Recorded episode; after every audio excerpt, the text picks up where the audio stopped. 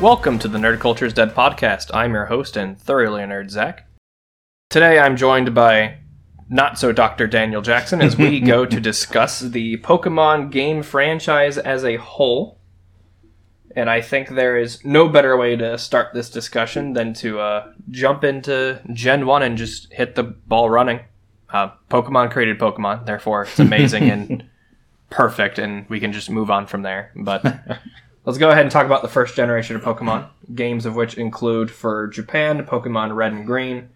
In the US and Europe, we got Red, Blue, and then later on, we all got Yellow. Yellow was solid. So let's go ahead and talk about Pokemon uh, Red and Blue, because those are the ones that we had an actual chance to play, as Green was not released in United States. Not that there's much difference between those games besides Pretty sure green was just the same thing as blue, wasn't it? Um, it was for the most part between the Japanese release of the games and the U.S. Some of the sprites got changed, so it wasn't not necessarily that all the di- designs were completely changed, but some were cleaned up, and there were stat or I think I remember Sprite seeing some of changes. those uh, those older sprites. A lot of them were pretty interesting. yeah, and I know there were sprite changes between blue and red. So a lot of people's Charizards in blue looked better than people's Charizards in red. But overall, Pokemon created Pokemon. Very good game. Um, really intro- created the Pokemania craze of the late '90s, early 2000s. oh yeah. Once Uh, I had Pokemon, that's what uh, transitioned me into the uh, world of gaming. Honestly, really, really enjoyed Pokemon Blue version. I d- didn't necessarily grow up with Pokemon Red and Blue. I got onto those games later because I wasn't old enough at that point. I Yeah, got introduced fair. during the uh, Gold and Silver era. Let's see, that was what ninety nine, I believe. Ninety six. Yeah. 98 was the release 98, of okay, that makes Red sense. and Blue in the United States, which was the year I was born. So I was like eight months old when these games first came out I remember being like five or six. Old fuck. Yeah, I was ex- I was so excited to get that that Game Boy Color. That was the first game I got. Pokemon uh Pokemon Blue version. There's no way of denying that Pokemon actually carried that entire console. And is the reason why handheld gaming is as popular as it is, is Oh, because yeah. of Pokemon.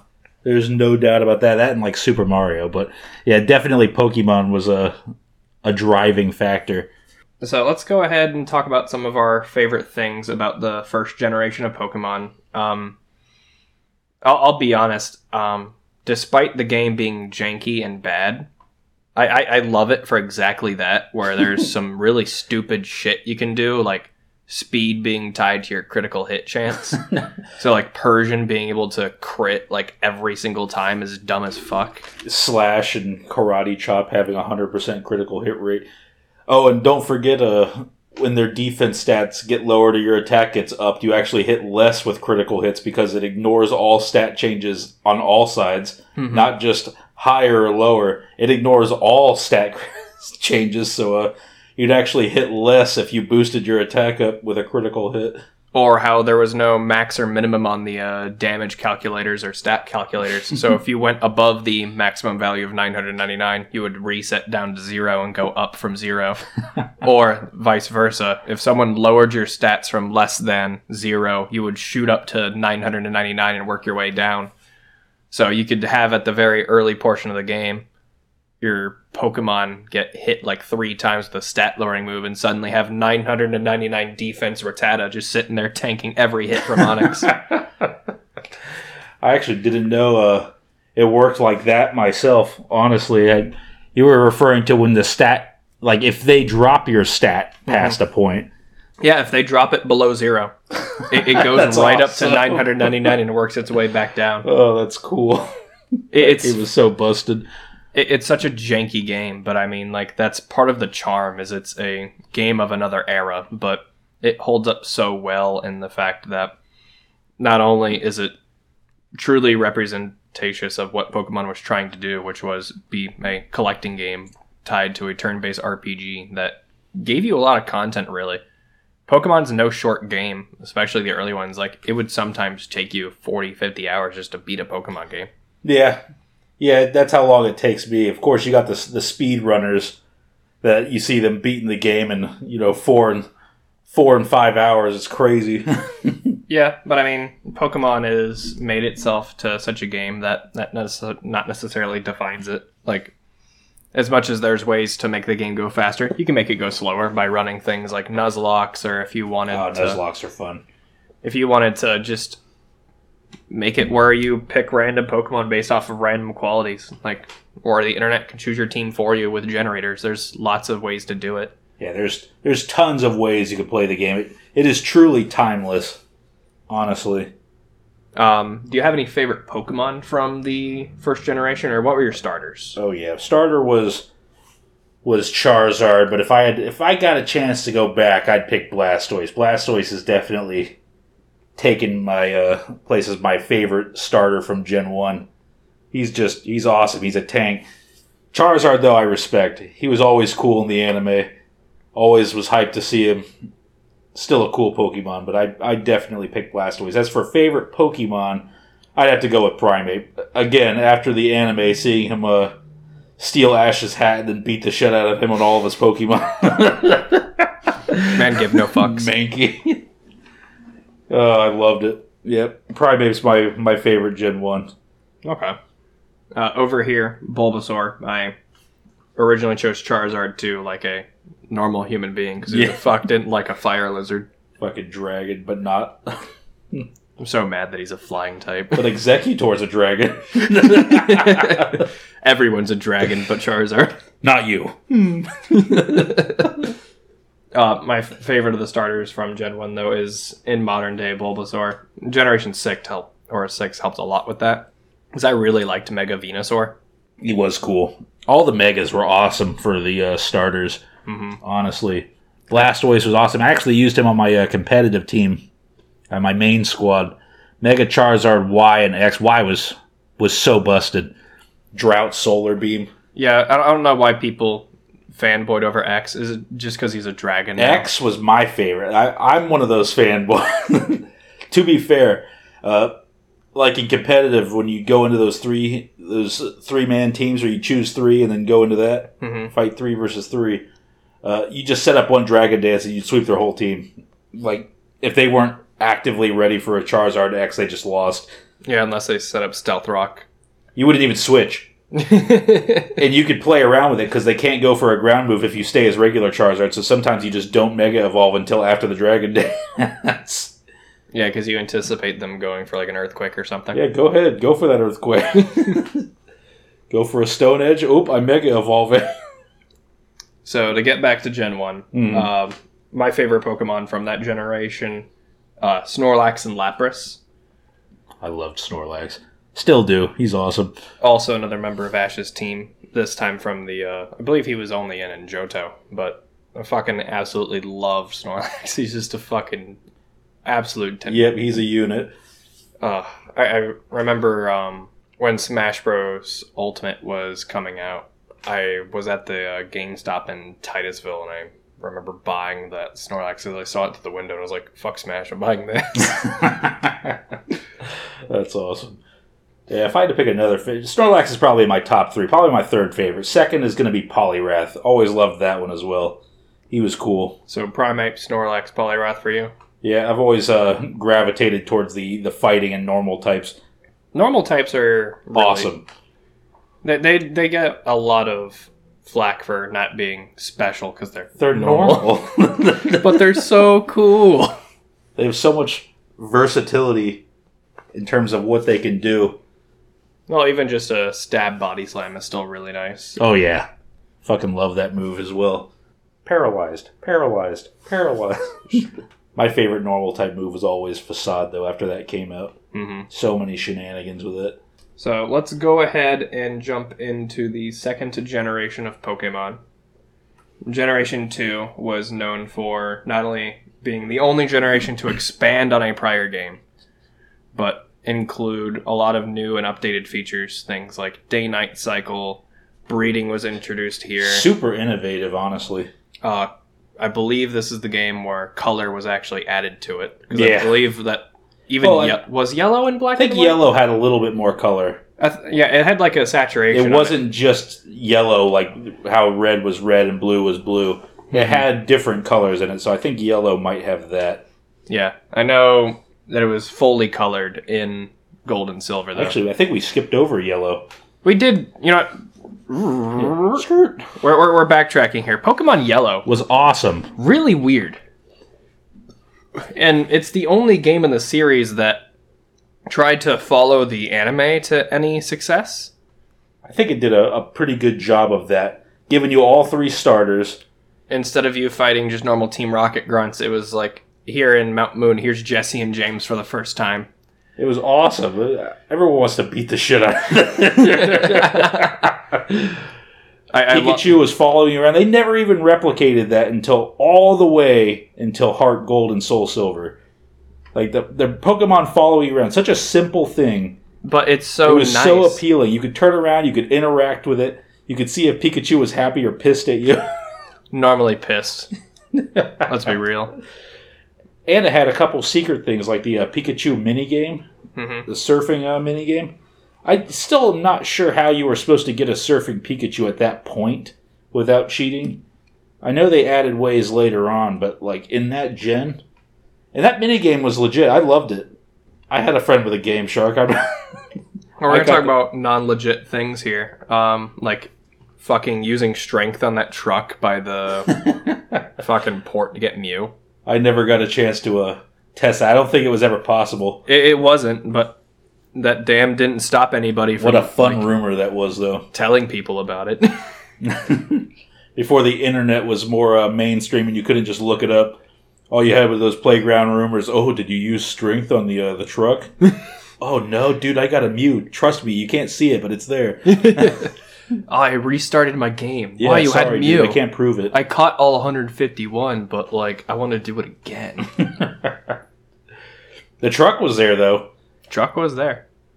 I, I, I like seeing fan art at like MegaCon where they'll have posters of like Mew like gliding out of the other end of the truck when you use strength on it. What a strange little thing that was left there though. Like, why did did they ever explain why they left a truck? I mean, it's a ship. They're probably loading freight onto it. But there was no way for the player to legitimately get there, if I remember correct. the truck. Yeah. No, I thought it was purely accessible. I thought it was just on the um, same road as you'd use to get on the SS. Because you needed to go to the S.S. Anne to get cut. You Mhm. needed cut to fight the third gym leader. And as soon as you got cut, I'm pretty sure the uh, ship set sail. It did, but the ship wasn't on like that like little winding path that took you onto the boat. It was on like that main stretch of road there. Yeah, uh, it was on the, the, the dock, if you will. The truck. You'd have to surf from the dock, so you'd have to be able to get back past the guy again, and then surf from there. But you, to do that, you'd have to have surf. Which you couldn't get until Gen or until the I fifth th- gym. I think there was a way, but if you missed your opportunity, it was it was done. Like the ship would set sail. I think there was a way to get back there with surf. Maybe fainting on the S.S. Anne. I can't remember though. Maybe But anyway, I don't know. Either way, it's not a legit thing. Uh, all right, we've talked about yellow now. Getting all the starters was a really cool thing just by picking them up in the overworld. They haven't done that again. Eh, you're right. They haven't. Not for their same gen anyway.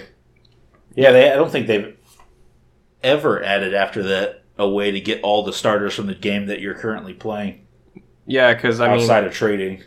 you could always complete the Pokedex, go back to the professor, and grab another one, but you couldn't get the one your rival chose.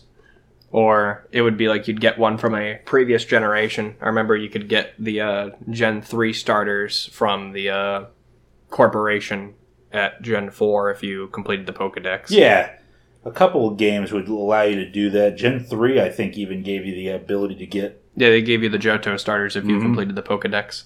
I've never completed the Pokédex all the way, not legitimately anyway. Got close. I don't think I have either. I know Diamond and Pearl were the ones I was closest with. I, I played the fuck out of those. Yeah, probably Ruby and Sapphire for me. Uh, we briefly mentioned some of the stuff that Generation 2 contributed to furthering Pokemon as a game and its innovations. Um, we had the special split, so where special defense and special attack separated from attack and defense.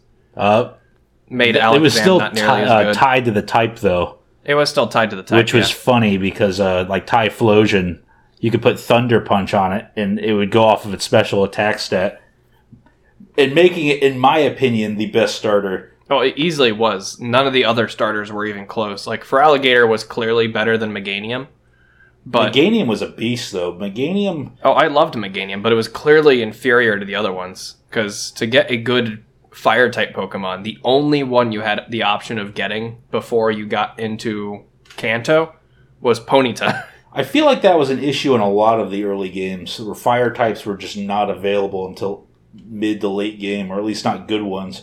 Because like what in Generation One, you had access to Ponyta through the Safari Zone. That was like mid game to late. you had options of either um, Vulpix or Growlithe on the um, bike trail, like the uh, horizontal one, not the vertical one. True, Growlithe was all So that right. was past Lavender Town.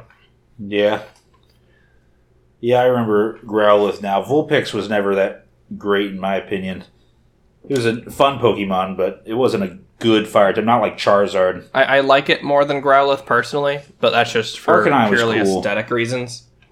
I loved Arcanine, but you just didn't have a very good move pool, I feel like. hmm I mean, none of the move pools were great back then either. Yeah, that's true. that's absolutely fair. no, no Pokemon had a great move pool, except for Mewtwo. Yeah. Psychic. Psychic. That was the Ball. only move you needed. Um, let's see. What are the things that Generation Two contributed? Um, See, you, you you talked about the breeding. Pretty sure Gen two had the uh, bug catching contest as well. it did. Just a lot of stuff. uh, shiny Pokemon. Shiny was, were introduced yet. The coolest thing about the entire games is going back to Kanto, fighting all the old gyms, and beating the crap out of all those old gym leaders that had uh, given you trouble in the first game. Going back and just demolishing them. and then you getting your ass kicked by Red. Red was was a badass. Level eighty six Pokemon. Pretty Jesus sure Christ. he's still the strongest in game trainer, like ever. like um the only other fight I remember being mentioned that's even close to that is um in Emerald you could fight Steven. Steven was tough too. Uh, he was he was definitely close. I think his Pokemon were like in the what seventies. In the 70s, yeah, but there was no grinding past that besides Battle Tower. So you'd have to Battle Tower from like level 50, 60 to I level don't even think Battle Tower could level you. That's right, you only used other Pokemon, right? Uh, Or- Pokemon, are we talking about Emerald? Yeah. That would be Battle Frontier. That was actually why Emerald. If we're going into uh, Gen three now. No, Like- we're, we're sticking to Gen 2, but Okay, fair enough. I'll uh, I'll cover that in a sec then. But Battle Tower did not give you XP. It was all grinding off of the Elite Four basically. Gen 2 actually had some of the worst leveling I've ever experienced. It was so slow. And the I think the reason for that was that they had so much game. Yeah, so like let's go ahead and talk about it, right? So you leave Professor Elm, you get your starter, or you go up to Professor Oak, you come back, you go back, yeah. you actually get to the first gym. By then you're almost level 15 because you've gone through so much fucking space. so the first gym has like a Pidgeotto as its big bad Pokemon and not a fucking Noctowl for some reason. like let's let's talk about that. The fascination of Generation 1 and how we can't get away from it. So the first gym in Gen 2 has a Kanto Pokemon as its main Pokemon, not Noctowl, which you You know, I had never considered that. Oh, it, it was it's two. go- it's going to get worse. it's only Gen 1, Pokemon that he had. He had a Pidgey and a Pidgeotto. yeah. and So So was it two Pidgeys? I, I think it was a Pidgey, a Hoot Hoot, and a Noct or an a Pidgeotto. Okay, at least he had one then. Either that or it was just Pidgey Pidgeotto. It could be. But then we get to the second gym, right? Which you had to go through a cave. Al- already you have a cave. that was Scyther. And the big Pokemon is Scyther. not Ariados, not a low level Scizor, not a Spinarak, a fucking Scyther. Or not Okay. a Heracross. to be fair, Heracross is pretty strong, and also Scizor would have given Quilava just such an easy run. Flame Wheel would have one hit it from like pretty much any level. I think Flame But- Wheel would one hit the Scyther either way, though. Well, no, that Scyther was actually pretty uh pretty tough if I remember correct. It, it was a milestone gym for sure. Anyone who picked Chikorita by now is like fucking Hating their life. just fucking hating their life. Oh, another cool thing about Gen 2 that was unique was that the starters evolved at different levels. I forgot about that. Like Chikorita didn't evolve until like level eighteen, 18, shit. yep. And then I think uh, Quilava was was it it was 16 and I think it evolved again at like 32. I, I I don't recall the exact level. I'm pretty sure Totodile evolved early though at like 14 and Hmm. then at 36. It's entirely possible, and I mean that, that'd be a cool distinction. Or how about making your own Pokeballs with the apricots? That was cool. The different types. That was a neat neat feature. Gen 2 really brought so much to the table. It, it's just purely better than the first game in every way. I th- I think it may have actually added the most to Pokemon out of any game from the previous gen. It's entirely possible. I mean, uh, let's continue down this track here, though. So from the second gym, we get to the third gym, which is what? It's the normal gym. I believe so with Whitney. Whitney, that infamous Miltank. Stereotyped as one of the uh, the hardest gyms, if I'm not mistaken. Sorry, man. Poison powder ruined her. I just use Dig. This is the one gym where I go, oh man, Chikorita's OP as shit. Poison powder. the over leveled Chikorita, or now Bayleaf at this point, who had to slave their way through the first two gyms, walks into Whitney and just beats the shit out of her. Oh yeah, no, I just used uh that that Miltank was clapping me until I got the TM for dig from the uh, I think it was the bug area. You had to go around cut, but I had to uh, dig in the middle of its rollout so it couldn't power it up. I know there was um Headbutt was also in the game, so you could knock into trees. Yep, you could get Pokemon that way. Yep. I remember my friend got a, uh shiny meta, meta, uh, Metapod before I even knew shinies existed. I was like, yeah, what before the I ran hell? into that Gyarados. I hadn't gotten to the Lake of Rage yet. Um, fourth gym. So after we go from normal, we go to Ghost. I think it's the only game with a like actual full Ghost gym. I can't remember well enough. I'm pretty sure there's like, another one. I don't know why, on. but there's no dark gyms. There's like several poison gyms, but I have not recalled rather there's a, another ghost gym. It's because I And, and I- there's like a bet- stereotype behind it because it's like death and darkness and evilness. I don't know about that. I think ghosts are just a really powerful type in general, especially early game when you don't have access to other ghost types. Uh, Gen two being an exception, obviously you get Gastly early on, so you can get one. Well, well, let's think about it like this, because I mean, you had the tower right there to go grab a Mhm. Gastly, or any of the other poison types, but um, all of the early move you get on gen- general Pokemon are typically normal moves. Yep, or weaker ones hmm like Bug or uh, like you said, normal. Yeah, like you'll have even on your starters, right? You'll get like tackle, scratch, pound, stuff like that And you get one elemental move like uh, Razor Leaf or Flame Wheel. at like level twelve. Yeah, yeah. You didn't get the better moves till much later in the early games. Yeah, Like I remember you didn't get Ember on like Charmander or Cyndaquil on like until like level twelve in the original game and like level eight in Johto. You didn't get Flamethrower until like level eighteen.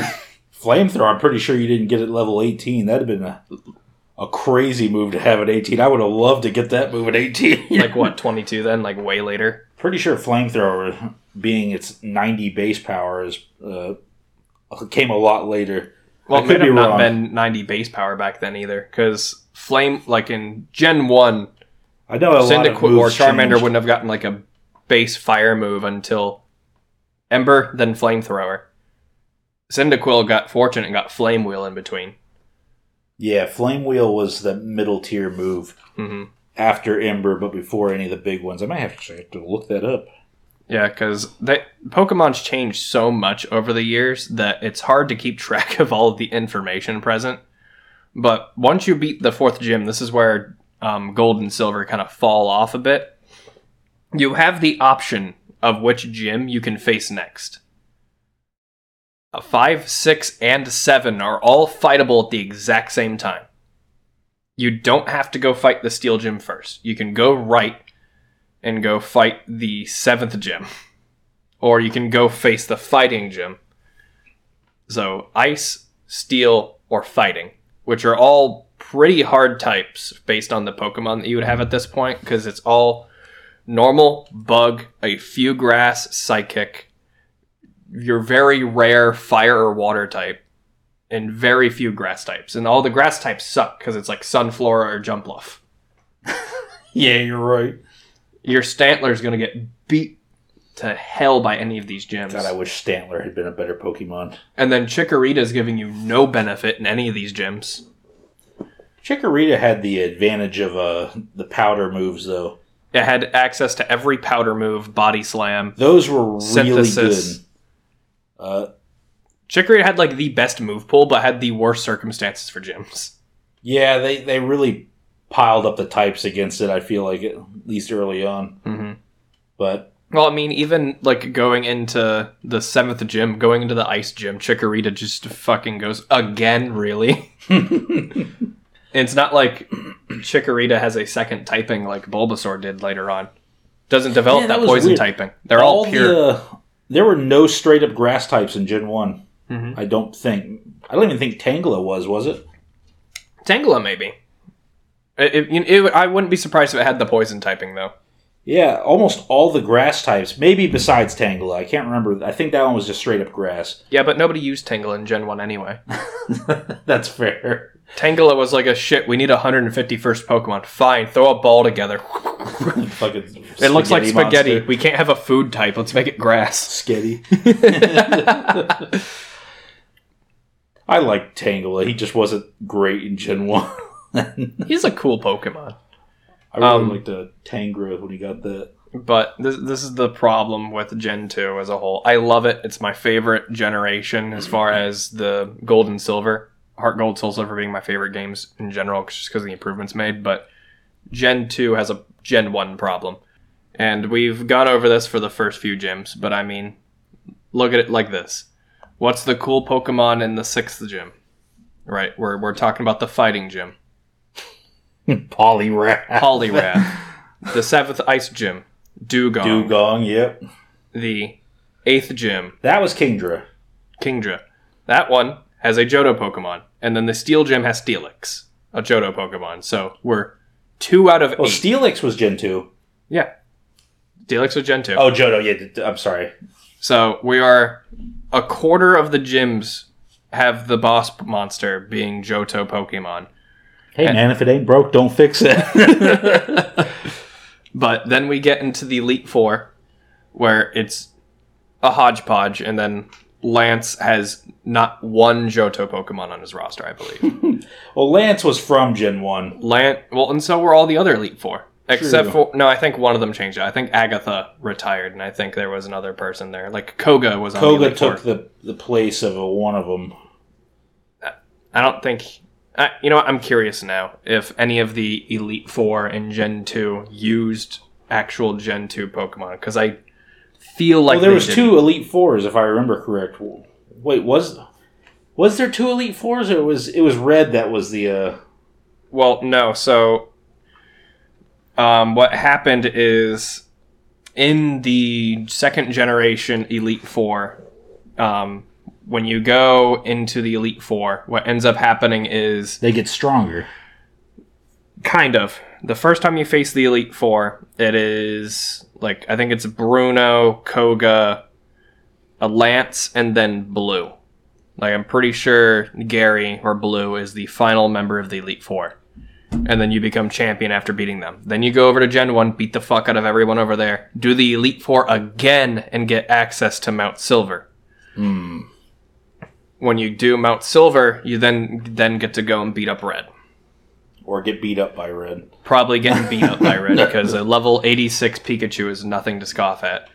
He had a solid team. It was Pikachu, Pikachu, the three starters, Snorlax. Snorlax, Lapras, and I th- I thought he had an Espeon. He might have had that instead of a. It may be different based on the uh, game you played. Because there may be differences between silver and gold there. No, it wasn't a Lapras. It was an Espeon. Yeah, I remember being confused by that. I thought he'd have a Lapras. Maybe he got the uh, the Lapras in Heart Gold and Soul Silver. Maybe. Um, Yeah, and I'm looking at the Generation 2 and 4 Elite Four. Apparently, it was Will, Koga, Bruno, Karen. Freaking Bruno. Generation 2, Will had Xatu, Exeggutor, Slowbro, Jynx, and another Xatu. I remember him being a pain in the ass. Koga had Ariados, Forretress, Muk, Venomoth, Crobat. Bruno had Hitmontop, Hitmonchan, Hitmonlee, Onix for some reason. He always had that stupid Onix. and then I'm a Machamp. I don't know why they didn't just give him a fucking Steelix. that would have made too much sense. Bruno's always been the joke of the uh, Pokemon League. And they had Karen, who had Umbreon, Vileplume, Murkrow, Gengar, and Houndoom, which is the coolest fucking Houndoom combo. was super fucking awesome. and um, this is going to come up later, but I'm going to go ahead and read out the uh, Generation 4 alterations here because we're still talking about Gold and Mhm. Silver at the moment. But Will had a Bronzong, Jynx, um, Slowbro, Gardevoir, Xatu, and a Grumpig after you beat him the first time. So after 16 badges, they change. In the first game, they did not. Hmm. Okay. Koga had a Skuntank, Venomoth, Toxicroak, Muk, Crobat, and Swalot. Bruno had Hitmontop, Hitmonchan, Hitmonlee, Machamp, Lucario, and then uh, Hariyama. Oh, they finally took a stupid Onix away. Yeah. Karen had a Weavile, Spiritomb, Absol, Honchkrow, Umbreon, and Houndoom. Man, I guess it's been a while since I replayed Gold. I don't remember their teams being that good. Yeah, like the Elite Four, the second time through would actually whoop your ass because they're all in the. I believe they're all in the six, late '60s to early '70s by then. Yeah, I liked that. I liked the challenge of that. And I remember this being a problem because they just raised the Elite Four like crazy, but they didn't raise the gyms in Kanto very much. So like the entire you go through Kanto, it's like a seven level increase the entire way. It was a hyper grind. Like, good lord. Like, that was what I was saying earlier. The grind in Pokemon Gold is just excruciating. hmm To get- Especially in regular gold and not heart gold. Although I will say I kind of want to go through now and like play over original gold and silver. I'd have to get an emulator. I can't find my original uh, Gold version. Well, I mean, you've also got the Crystal. 3DS. Crystal port. was awesome. I think Crystal was the first game to introduce moving sprites. Yes, it was the animated sprites and the uh, I almost forgot about that. Crystal was fucking awesome. crystal's really expensive now too. I I feel bad for selling mine. it's. Uh, I never sold mine, but again, it's lost to the ages. God only knows where I- it could be. I found one at a flea market when I was like maybe 12 years old before it got really expensive. I bought it for forty dollars, I think that's how much it costed at full price. and I f- and I figure now it's probably worth around 200 bucks, probably more. Yeah, I'll bet. It's a collector's item now. They don't make it anymore. Yeah. I mean, like a Game Boy Advance nowadays it costs a shitload of money too. Like I had to buy one on eBay for like two hundred dollars. I do have my SP still, and it still works. Mm-hmm. Love that thing. But I, I think we'll go ahead and wrap up Gen 2 here by saying that it added by far the most features to Pokemon I can't think of a game that outside of the original game and just heralded a ton of improvements. Great game and home to a lot of the best Pokemon in the franchise. second favorite of the main series Pokemon games for sure. Personal favorite for me is Heart Gold Soul Silver, but that's technically Gen 4 and we'll get there. So, the third generation, I know your favorite. Which is my favorite. Yep. Let's go ahead and open in with talks about Ruby and Sapphire. We'll get to Emerald later, as that is, for whatever reason, in the original few series of titles, they added a continuation game, kind of like an update, because they couldn't update these because there wasn't Wi Fi on the consoles yet. Yeah, I guess that was probably why they did that, huh? Yeah, to fix all the problems. That's funny. I hadn't thought about it that way. but um, Ruby and Sapphire um, completely changed the way the uh, sprites looked and narrowed down the game, changed the aspect ratio. I think the game looked a lot cleaner with the uh, 32-bit pixel art as opposed to the 16-bit that the games had been running prior. yeah, I liked it. The, the music was great. Yeah, And all the horns. I fucking loved the uh, soundtrack for Fire Red, Leaf Green, Heart or not Heart Gold, but uh, Ruby and Sapphire. Oh yeah. They Just- have them on like I bought like a few songs on iTunes. I like them that much. Oh man, I love the environments of the uh, Ruby and Sapphire games. Just it all felt great. I, I loved every bit of it. I, I didn't get to play Ruby and Sapphire till much later. Um, I think it was around the time that Gen 5 came out that I actually had first played the uh, Gen 3 games because I had passive money and I saw Ruby at GameStop for like five bucks. Because at that point, Pokemon hadn't hardly retained to their value and become collector items yet. Yeah. But um, I chose Torchic because if you choose anything else, then you're a respectable human being. Fucking Torchic. I got a Swampert. That, that's totally Mudkip. fair. Mud- Mudkip is adorable as fuck. I just loved the fire chicken. and I liked Mudkip, and I, I probably would have picked if I went back with how I am now. I might have picked Treecko. I really like Sceptile. I respect the Treecko players a lot. I hate Sceptile. Grovyle's cool. Treecko is awesome. Sceptile sucks. Why? He just. I liked his design. He was cool. I think he had the worst glow up of all of the Gen 3 starters, where, like, Blaziken was cool. for me, the uh, design for Generation 3 starters was the first starter in the line looked really, really cool. Torchic is cute as fuck. Treecko All of them looks are. badass. Mudkip is adorable. Then you get into the second iteration. Grovyle by far looks the best. Combusken stupid. Marshtomp. Combusken was kind of dumb. Marshtomp. Marshtomp was kind of dopey. Marshtomp I wanted to curb stomp. Curb stomp, Marsh stomp. Yeah, fair enough. Uh, Grovyle was awesome. I've actually done playthroughs where I uh, just kept it as a Grovyle because I liked its design a lot. Yeah, he looks so cool. And then we get into the third iteration, and then Sceptile is such a far departure from Sceptile and Grovyle's design that it just looks awkward to me. I, I It looks really like they tried the combining design, it with Godzilla, and I don't like it. but I respect your opinion on that. Blaziken was cool. Swampert was pretty badass. Swampert had the best transition. I just happened to like the firefighting type. Well, it was new. It was fresh. Firefighting. I, I liked it when it wasn't new, to be honest with you. I, I didn't care that we kept getting firefighting. they were Well, all good I, I like the typing as well. I'm in the same boat as you. Like a lot of people hate the firefighting because of how much we've seen it done over and over. But I, like I said, I love fighting types. Fire is an awesome type. Firefighting is cool. We, we could go back to firefighting now in the design space, and I'd be fine with it. Mm-hmm. But I, I like Blaziken the most. He just he's he's awesome. Yeah, Swampert had objectively like the best typing ever introduced to the series. Yeah, I mean, as far as starters, he's by far the best typing.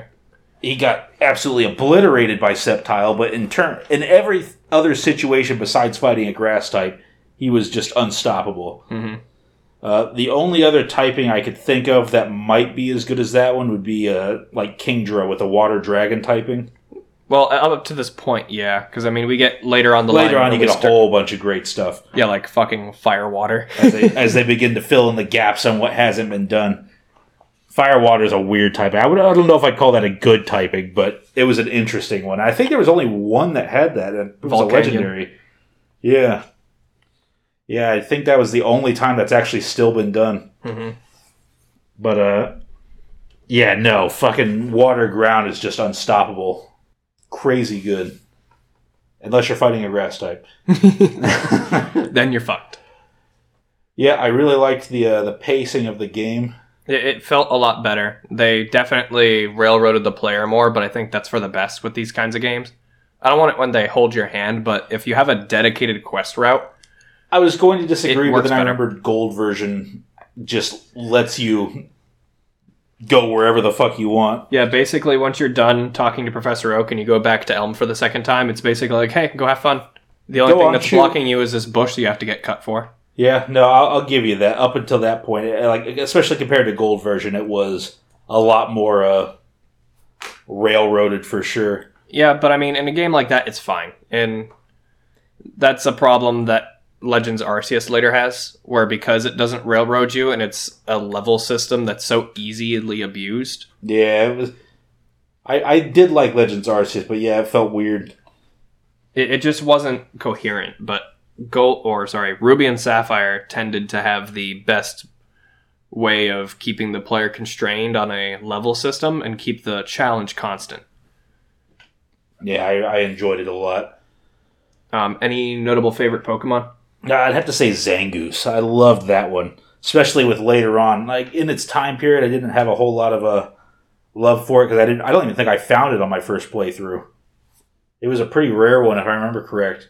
But uh, later on, when uh, uh, Dream World abilities became a thing, Mm-hmm. the secret ones, he he became my favorite. So of the Gen three Pokemon, Zangoose is uh, my favorite for sure.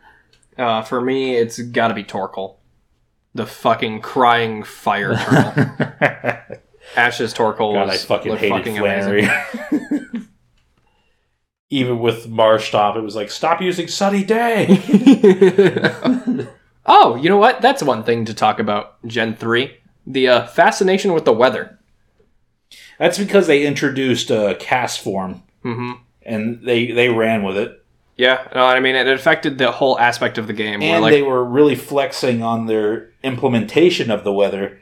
It's kind of like the day and night cycle from Gold version. They got something new. They ran with it. They introduced a Pokemon solely built around it. yeah, like I mean they introduced new Eevee forms for the day and night cycle, and then they introduced Pokemon that have different effects with the weather. Yeah. A different way that Pokemon interact with the world, and the world interacts with Pokemon. Yep. Weather effects I love in games as well. Day night weather effects love it. hmm Or like um, later when we get to the legendaries in the game, Kyogre and Groudon, they too are affected by the weather with their passive abilities that either just instantly create sunny day effects or instantly create Drizzle and drizzle drought. effects. Yep, and then Rayquaza who just said "fuck you" to both of them and turned it off.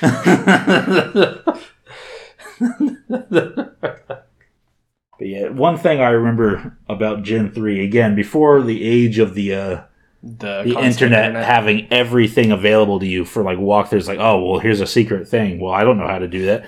Gen three had the Regis. You had to fucking know Braille to know what the fuck that said, or you had to be one of the cool kids that had the uh, the book The for official the game. guide? Yep. Uh, I don't remember if it was me or someone else in the playground that had it, but figuring that out where you had to have a, a goddamn relicanth and a Wailord at different parts of your party just to find these things. Mhm. The secrets in that game were it felt so good. And let me tell you this, nobody had ever heard of Latios or Latias at that time. No one that I talked to. There was no indicator that that Pokemon existed at all. And I hear I'm gonna add to that. I didn't know they were Gen three Pokemon until recently because I thought they were Gen four because that's where I always saw them. Well, I was running around under the uh, the bicycle path hmm trying to find Electrikes or something like that, or maybe it was a Plus or mine, and I was trying to find something. But this is me as a kid. I see the shadow of this huge bird-like Pokemon. I'm like, it was so exciting because I'm like, what is this? It's a legendary because it was level 40, and then it ran away instantly, and my heart was broken. Gold version had prepared me for that, though. I kind of knew what the deal was, but just that feeling because it had not been introduced anywhere in the story like the legendary dogs had. Oh, can I just rant real quick about how much I hate roaming legendaries? Yeah. yeah, I fucking hate them. Especially in the older games where they didn't give you a good manageable way to track them down. You have to click all the way into the Pokédex, go to their entry again, click Mhm. their location, go back and forth on the route. If you ever use fly, it changes too. yep. So you had to walk. Yep. All you would do is you just keep walking the boundary of a, uh route and keep resetting it. Every single time you'd re enter, you'd check the Pokedex. Pokedex entry. to make sure it was in the. And then as soon as it finally was, then you wouldn't change it anymore. And then you go into the grass. Yeah, and then just hope that it's your first encounter. Yeah, you could pop like a max repel or something, or repel just to stop weaker Pokemon from showing up. hmm It was a pain in the ass. But yeah, Latios, Latias, I love their design. I think they're good Pokemon. Um, They were cool. Rayquaza has like the coolest design of all of the legendary Pokemon. Yeah, Rayquaza's one of my, if not my favorite legendary for sure. hmm Despite how simple Kyogre is, Kyogre works really well in opposition to Groudon, who is also really Kyogre cool. was badass though. It's just this huge freaking. Yeah, it's I don't just a even know how to whale. describe it. It's just a whale. I want to say whale, but then it, yeah, kind. It's it's more like a whale than anything else. I'll give you that. It's just a big ass fish. he wants everything to be wet. They Groudon, fucking Godzilla over here. And then their little standoff where Groudon's on a little island in the middle of the water. You're totally Groudon, surrounded, you Groudon. Come out with your hands up. no. What? No, I make more land. No, I make more water. yeah, go into Sky Pillar to find Rayquaza. Mm-hmm. It just everything on that game was so cool. And then I'm pretty sure it was introduced that gen. It might have been Emerald only. The event with Deoxys, Uh, I'm not sure if that was Emerald only, with where you go to the. Uh, the spaceport. uh, I think Emerald was only with the spaceport, but there was some like island you could go to with the three dots that ended up like. that was Fire Red. was that Fire I'm pretty Red? sure that was Fire Red and Leaf Green. It may be because it was part of the. It may have been part of the Orange Islands then. Yeah. No, it was a spaceport, if I remember correctly, in uh, Emerald. I think it was only Emerald, not so much Ruby or Sapphire hmm that supported that event. But it just had so much stuff. And another thing that Emerald did that no other game recreated, and it was my favorite part of the game, the Battle Frontier. Where the hell is that game, freak? I, I hate how they teased it in They Omega did. Ruby. Omega Ruby had it. They had the designs for it. It's like, give it to me. It's right there. Please. you can just update the game. That's it. Here, take my money. Please, I'll buy another game. Game Freak, you know us too well. You gave us the same game two years later. We will buy it again. Honestly, they really should have just skipped like remaking Heart Gold and Soul Silver and just making Crystal again, or adding it as an option. I feel like that'd be an easy cash grab for them. Yeah, I'll, They would have gotten my cash. That's for fucking sure. well, I tell you what, though. I mean, for Game Freak to make more money, if they make Heart Gold, Soul Silver instead of making a Crystal 2, they can make someone buy two copies of the same game twice, where they bought Gold and Silver. Now they bought Heart Gold and Soul Silver. And then they released the other game later on. Like I said, it's a cash grab. People would still Ah, buy it. You're, you're saying sell them colloquial crystal after Heart Gold and Soul Silver. and here's my hopes when they hit their their next 10 year anniversary or whatever for those games and they go start making their rounds again recreating old games which i know they will Yeah, because like we had Heart Gold, Soul Silver, Omega Ruby, Alpha Sapphire, they they redid diamond and pearl Shining. shining pearl brilliant diamond or i might have had it backwards those were They weren't alliterations, and I hate them. they really like they were dead set on making it exactly the same game but i hated the little chibi sprites that they Well, and this is the thing. it felt so wrong Pokemon has thrived on remaking their games, but with the former innovations that have come forth since then. yes Instead, they're just like, let's remake Diamond and Pearl, and somehow still have less graphics. i know it's just like And then they give us Arceus like eight months later, and it shows us how simple that was. i agree like But uh, not to get off topic from yeah we'll Ruby and to that one. Sapphire, they're good games. Um, around that same time in the third generation, we got Fire Red and Leaf Green, which is the first ever anniversary title and re-release of a game. Which I mean, it wasn't too far off. So 2004 to 1996. That's not even 10 years. That's eight years in between the original release of Red and Green. Was that all the amount of time it was? Yeah, it's eight years between 1996 and 2004. Yeah, that was a big step from blue version, red version to Well, not not Sapphire. even not even red and blue because if we go by the American release, then 1998 to 2004. That's even less. It's just Yeah. six years. But I mean, red heart or sorry, fire red leaf green added all of the added benefits of the changes that Pokemon has made over the course of the six years between the release of the games and re-release it to the public. And I think that it was the game I spent the most I With- love as a Fire childhood? Red Leaf Green. It felt so good. It felt so good going back. the game was so crisp. Like even for I think that was my second Pokemon game I'd ever touched because I was too young to really understand what I was doing with Gold and Silver. And then when I turned like four or five years old, I got Pokemon Fire Red and like a Game Boy Advance with a Game Shark from my aunt. she spoiled me that year and ruined my life by making me into Pokemon. yeah, that's that's where my life uh, turned towards that of a a gamer. but I, I spent so much time with those games. They're quite frankly unforgettable. My first ever shiny was a Spearow and fucking Fire Red. I think that's my only shiny too. I've only caught two shinies total. I I thought I remembered the first one, but I guess I don't. Uh, it was one in the original Pokemon Ruby, Mhm. and then I caught another one years later in Omega Ruby, and that one was a Zigzagoon. my boy Zigzagoon. Thousands of hours in Pokemon, and those are the besides the Red Gyarados, obviously. Mm. That was a freebie. Even the uh, the egg, which I actually recently found out that uh, the egg in Pokemon Gold version had a very heightened chance to be shiny. Really? I think someone told me it was like one out of 16, one out of 32, somewhere in there. And the original gold or heart gold? Mhm. Okay. Because they were trying to show off their shiny Pokemon implementation, which would explain why I had two friends that both got shiny fucking Magbies and I didn't get shit. I got a Togepi. I, I didn't know that Pokemon could be anything but Togepi because that's the only thing I ever got out of that egg was Togepi. It might have been a second egg. I know the first one that it gives you is is Togepi. There's one that the daycare gives you though. That has a chance to be one of the baby Pokemon. I mean, I guess that's fair. You got Smoochum, Magby, Elekid, Elekin, Pichu, uh, Pichu, yep.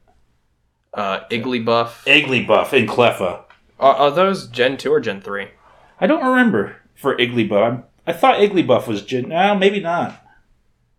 I know they introduced a lot of the baby Pokemon in Gen 2, but I thought they added more I know those first ones you mentioned for sure. Because they added the, like, parent evolutions then with, like, oh, those were so good. Rhyperior. hmm We can get into those here in a little bit, but uh, yeah, Gen three completely solid. Pokemon Advance or in the Game Boy Advance era. All the legendaries were good. Yeah, I mean it reiterated some of the things that we liked or disliked with roaming legendaries. Had secrets in the game. Had diving too. Underwater. Diving is something that I think nostalgia glasses make it better than it really is. It was annoying to be fair, finding the places to dive and then That's what it- pissed me off the most was finding the right spot. yes, but it was cool going along the bottom of the water. And having exclusive Pokemon that thrive underwater. Yeah, having Mhm. like Huntail and Clamperl stuff like Clam that. Pearl, uh, Relicanth. Yeah, that was that was a cool feature. Annoying at times, like you said, finding the right area. Or really, really shitty Pokemon to evolve like Feebas or to find where it's only like four I tiles never in the game. found one. I never found a Feebas. And then I got one from a friend. I finally got one for the Pokédex. Like I said, I was actually trying that game. I almost got it complete. I was only a, a handful short. But the Pokeblocks thing. Oh, contests. That was another thing that that game implemented. Oh yeah, contests That was cool. to coincide with the uh, anime there. Yep. But the whole thing with Feebas is that you had to max out its beauty through Pokeblocks. If you give it one wrong, I had given it all blue, which is the beauty one, and I I had a light blue one, oh no. and I was like, all right, well, I'm out of blue, and I'm pretty sure I'm almost done. I'll just give it this one. That should be fine. Nope. I was desperate. I wanted my Milotic Gave it so a bad. cool factor instead Yep. of beauty. light blue. I don't, I don't even know what else it did, but it wasn't enough, and it, it ruined it. It could not evolve after that, and there was no way to go back. I was so pissed. I think, actually, I'm pretty sure Milotic was the only one I didn't catch now that I'm thinking back on it.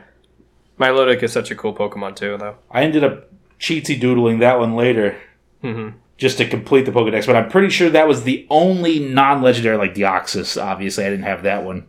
I didn't get a chance to do that event. Yeah, because you had to be at Toys R Us or GameStop Yeah, you had to at like certain days. But, Back when you had to like have your Game Boy plugged in by an employee at a store yep. instead of just showing up in the corner, Link linking cable. up your DS to the Wi-Fi, going, "All right, cool, I have my event by." Mm, thanks. Getting the cards from a Planet X or Oh. GameStop. Oh my, I forgot about the little cards they just give you for codes. Mm-hmm. Um, let's go ahead now and jump into the fourth generation. We're almost at an hour, and we're halfway through. so, um, Pokemon in the fourth generation introduced Diamond, Pearl, Platinum, Heart Gold, Soul Silver.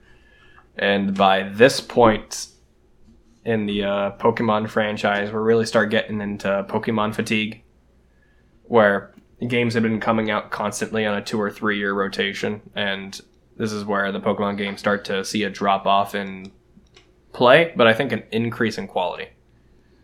Where Pokemon Diamond and Pearl implemented a lot of the former technologies that were in the other games, like Day Night Cycle makes its return here in Platinum. Yeah, I noticed that they had taken that away in uh, Ruby and Sapphire. Yeah, it's I always never understood that. it had to do with the uh, cartridges they use because they changed the shape of the cartridge. They couldn't fit the internalized battery for the timer in those. They did have a battery though. Yeah, but it was a different kind of battery Oh, I for the see. timer. Because those, the reason why the old cartridges died so quickly in comparison to like you could plug a Ruby cartridge in from 2004 and it still works today is because it doesn't have that clock in it. Yeah, that clock didn't stop. it I knew still what fucking have my time blue was. version from when I was a kid. It still works, but if I shake the Game Boy at all, like if I move it even slightly the wrong way, it freezes instantly. Like the, it's almost like the pieces are loose inside. Have to have someone go in with a fucking microscopic screwdriver, just quarter turn I just everything. leave the Game Boy on the table and click the button. or emulator. yeah, I'm gonna have to jump on that boat at some point. Yeah, Replay. or we're gonna have to do like uh, Soul Links or something like that. Oh, that would be fun. We should. Um, so let's go ahead. Uh, I always chose Piplup, no matter what. And nothing against Turtwig. He's my boy. Chimchar, pretty cool. But Piplup is a fucking water steel penguin. It's the coolest thing ever. Yep, that was the one I went with. They're- Sorry, guys. Piplup's the best. Um, If Piplup hadn't been there, it would have been Fire Monkey. And this is uh, my takeaway from Gen 4 as a whole. There are so many water Pokemon. And, like, I mean, Gen 3 had a lot of water Pokemon, but Gen 4, for whatever reason, feels like everything was watertight. Gen four and five get mixed up a lot in my head, and I kind of I'm foggy on the details. I didn't of all the games I replayed those two the least. hmm I, I don't ever actually think I ever went back and replayed uh, Diamond and Pearl or Black and White, but so forgive me if I'm a little foggy on some of the details. Oh, that's totally fine. But, um, favorite Pokemon from that generation for me are Gastrodon and Rampardos. Rampardos being my favorite fossil Pokemon ever. Rampardos was awesome. Yeah, uh, Shell, fucking for whatever reason, all my friends liked Shelgon, and I was like, y'all are fucking stupid. Shelgon, All right, uh, Shieldon, that was. Shieldon, oh yeah, Bastiodon. Yeah, Like Shelgon was a Gen three. my boy, that turns into Salamence. What's wrong with you? but no, the fucking Shield dinosaur compared to the he ramming was dinosaur. cool. He just wasn't good at all. Like he wasn't fun. Yeah, versus the fucking dinosaur that hits things with its head that learns like fucking Iron Head, Steel Headbutt, or Zen Headbutt. I believe he Headbutt. also has the highest attack stat ever. Like besides certain legendary like Mega Evolution Pokemon. I'd have to double check, but in fact, I'm going to do that now. But I'm pretty sure him and like maybe Slaking have the highest uh, attack stats. Let's see. the trade-off being that Rampardos is actually really slow, oddly enough, and just is one-hittable by like most things in the game. Considering there's a lot of water Pokemon running around in Gen Four. Yes, his speed is what definitely limited him. But in competitive, you slap a choice scarf on this bitch. Have someone else set up a fucking Tailwind. Yeah, you could do that too. Choice scarf though, because you only need one move. Yeah. I don't remember if Head Smash was in that gen, but in earlier you could do like Rock Slide even, hmm and it just it just demolished everything in its way. Uh, while you're looking that up, what's your favorite Pokemon from Gen 4? I'm gonna have to say Drapion. Like if I had to pick a second, it'd be Floatzel. Loved Floatzel. I, I loved Buizel. Floatzel kind of turned me off from the evolution line, but I like the attitude it has. Yeah, I, I loved the design. It was fast. I used it on my competitive team later on. hmm It had a very versatile move pool. Uh, I had I ran Brick Break, Ice Punch, Crunch, and Waterfall, and later on I got Liquidation. Was Crunch introduced in Gen 4 or Gen 3? Because I think that Crunch is like the worst thing that Pokemon's ever done, because every fucking Pokemon gets it. Crunch? yeah. I might be thinking of a different one. That was a 80 base power dart move that had a chance of uh Yeah, it's the uh, upgraded version of Bite. Yeah. I think that was Gen 2. Was it? Yeah, because Bite turned that into a dark type. Bite before that had been a normal type, Mhm. if I'm remembering correctly. I feel like Bite should still be normal. I think Houndoom's Crunch. thing was Crunch. You know what? Yeah, because that, that was its exclusive mood for a while. Okay, that makes more sense. But Crunch sucks. I hate that Crunch is on like every fucking Pokemon. I wish more Pokemon got it. I love that move. That good coverage. I don't know. I just like the idea that Pokemon can't cover everything. And when every Pokemon has a dark type move at 80 base power, it's kind of annoying. All right, so Drapion, on the other hand, kind of like Swampert, had one of the coolest typings ever. Poison Dark. Not Poison Bug, despite being a Scorpion. Well, it was a bug. Oh, its it first it. stage is, and it becomes a Dark type. I, you know what? That's one thing that I wish a lot more of bug type Pokemon did later on. Like Turned into something other than a bug. yeah, like for example, Scyther being a like it's a bug flying type, right? Mm-hmm. Turns into a steel bug when it turns into Scizor, but it could totally turn into like a steel fighting rather than a steel bug. Yeah, I can see that. I, I do like certain Pokemon keeping their bug types because it's nice to have some bug types. Otherwise, there would be no in-game bug types at all. Or we could have a good bug type, like more Heracrosses running around. Heracross was pretty good, but he was more used as a, fighting type than a bug type. I, Yeah. I'd think. That's because no good fucking stab bug moves came He had out. Mega Horn, and like it's got low accuracy, eighty-five, I believe. hmm Anything less than hundred is a guaranteed miss in competitive. it will let you down one hundred percent of the time. So, other than Drapion losing his bug type when he evolved, what other benefits were there to Drapion? Psychic types no longer are super effective to him. And there was a lot of psychic types. It had in Gen one 4. weakness, and that was ground. I mean, everything was ground, though. Let's be real. And there was a shenan. I don't remember when it came out, but uh, red balloon, the air balloon. Okay. You make it hold that. It has no weaknesses. I I think that was Gen 4. Because I know a lot of the battle items like Assault Vest and shit were coming out then at the same time. I've actually seen uh, strategies used online where people skill switch Wonder Guard onto it. They skill switch Wonder Guard, and they have an air balloon, and nothing can hit it after that in double battles. yeah, weren't they doing the same thing with Machamps, though? Uh, but Champ's gimmick was no guard fissure. Okay, that's what it was. And I think they actually disabled you from actually giving it a no guard on ones that you transfer from games where it can learn fissure. hmm But people, you know how people are; they still Yeah, they'll still hack the game to do it. cheatsy doodle it in. But uh, yes, it was choice scarf, no guard fissure, just just one shotting everything because no guard makes it so you can't miss. Yeah. Um, I wonder if there's ways to do that with Walrein and Sheer Cold, because all the one hit moves are just bullshit. yeah. No, I don't think Walrein got any abilities that made it never miss. But uh there was cheeky stuff like with uh the mole Pokemon Excadrill. hmm Was that this gen? That was Gen 5. Okay, that was Gen 5, where you could use like Hone Claws, Oh, boost your accuracy and your attack, and then use uh, that, but it'd have to live long enough for you to do that. But And good luck, because it's a fucking rock ground. Yes, Poison Dark is probably one of my favorite type combinations, though. Only weak to ground. It got an awesome move set. Uh, Ice Fang, like especially. Ice was such a pivotal move to have. Ice types were objectively bad, just because they had so many stupid weaknesses Yeah, to common things. I, I think Gen 4 just has the strength of adding a lot of really good Pokemon type-wise, like Gastrodon was a Gastrodon water again, ground water again. ground. We, we got good. Quagsire, then we got Swampert, now we got Gastrodon. Quagsire was actually Gen 2 now that I think about it. It was. So Gen 2 had its own. I didn't even mention that. Yeah. Had its own water ground shenanigans. Well, we even forgot to mention our favorite Pokemon from them, Ampharos. Ursaring. But Um, um, my uh, basic bitch normal types.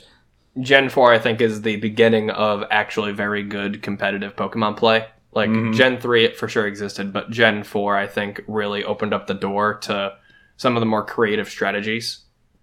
With the fact that we had all the good items added. Yeah, beyond, like, it added all the battle specific items. Um, it really pushed double battles beyond what Gen 3 did with double battles Mhm. by introducing them. Forgot about that feature. Double battles are very Did that important. not exist in gold version? Uh, that did exist in Ruby and Sapphire. it did in Ruby and Sapphire. I think they're the one who in- introduced it with the Plusle and Minun. Yeah, the, tr- the trainer. Yeah. Yeah, Plusle and Mine and the mascots were the ones that, uh, that was built around. Abilities. That was the other thing Gen 3 introduced. Uh, didn't that also take away? Oh no, Gen Four was when they got away with um, the actual physical special split for typings. Yeah, they actually gave different abilities, like of the same type, special and physical, so you could run, you know, Thunder Punch, and it wasn't a special move anymore; it'd be physical hmm instead, which I really liked because that opened up a lot of uh. Didn't they also add the uh, distinction for gender Pokemon in Gen 4 where like female Pokemon will have like different um, like spots on them and stuff like that? I don't know if it was that generation, but yes, around this time, one of these generations, like four, five, or six, it started. It was either four or five. It had to be uh, different designs on Pokemon. In fact, Gen three might have had that. You know what? It was Gen 3 because that was when we got the introduction of Hearttail Pikachu. I remember specifically with that Yeah, with that Pikachu sprite I think you're right. Yeah, because I remember. Uh, because Torchic had a spot on it. Yeah, some just The infamous weird Torchic spot, spot. that you couldn't see. I think you could only see it when it was on your side of the field, right? Yeah, you couldn't see it on the opposing side, and it was just a that was the spot only on change across all its evolution.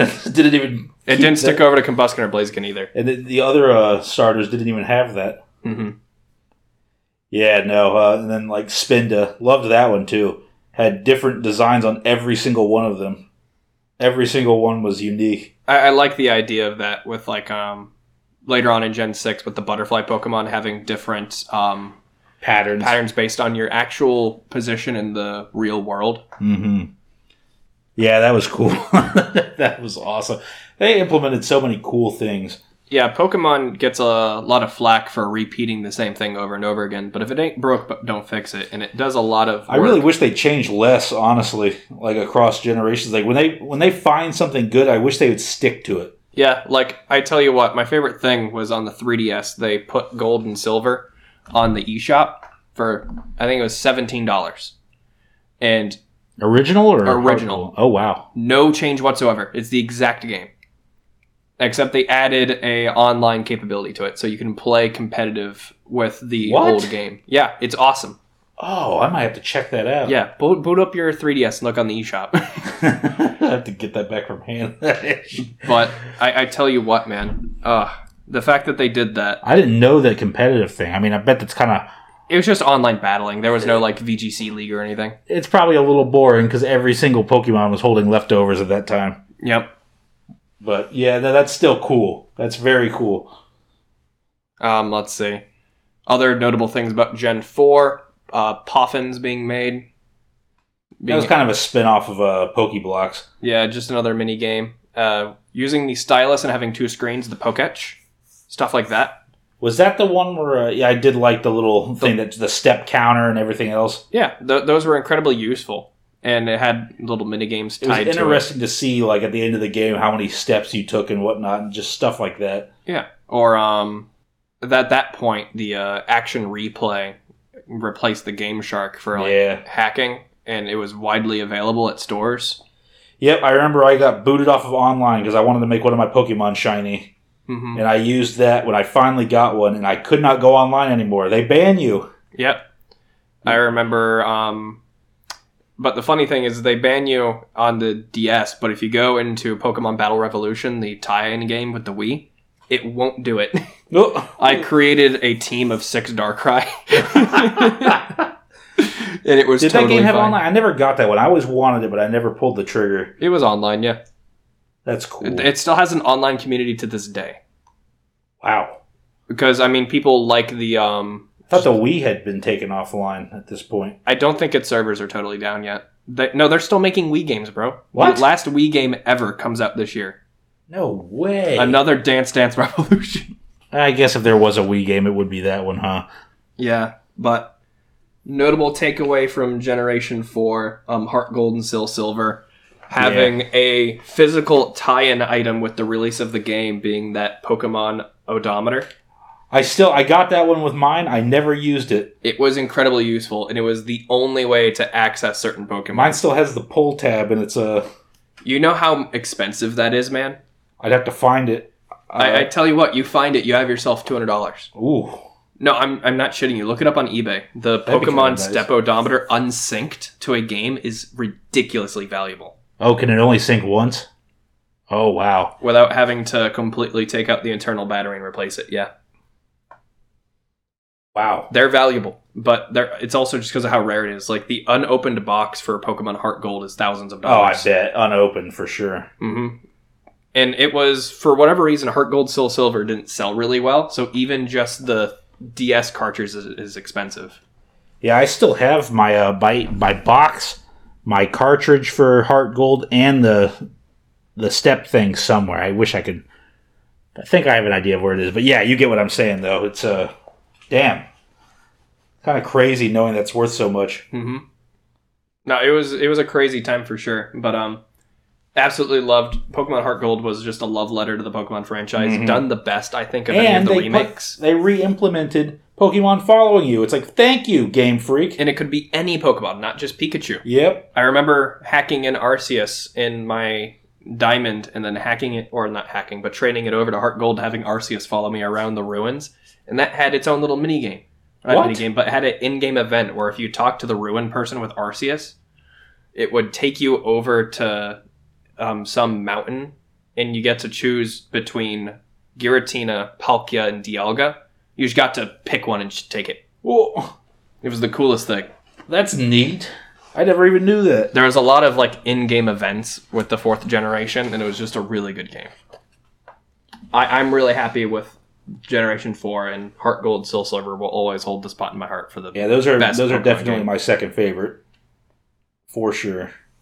Um, I think just due to how long this conversation has gone, we'll have to take a little bit of a break here. Break it in two episodes. Yeah, we're gonna make this a two-parter, and we're gonna talk about the second half of Pokemon later. But uh, Daniel, any closing remarks about Pokemon thus far? nope, we've pretty much made all the uh, comments I have so far.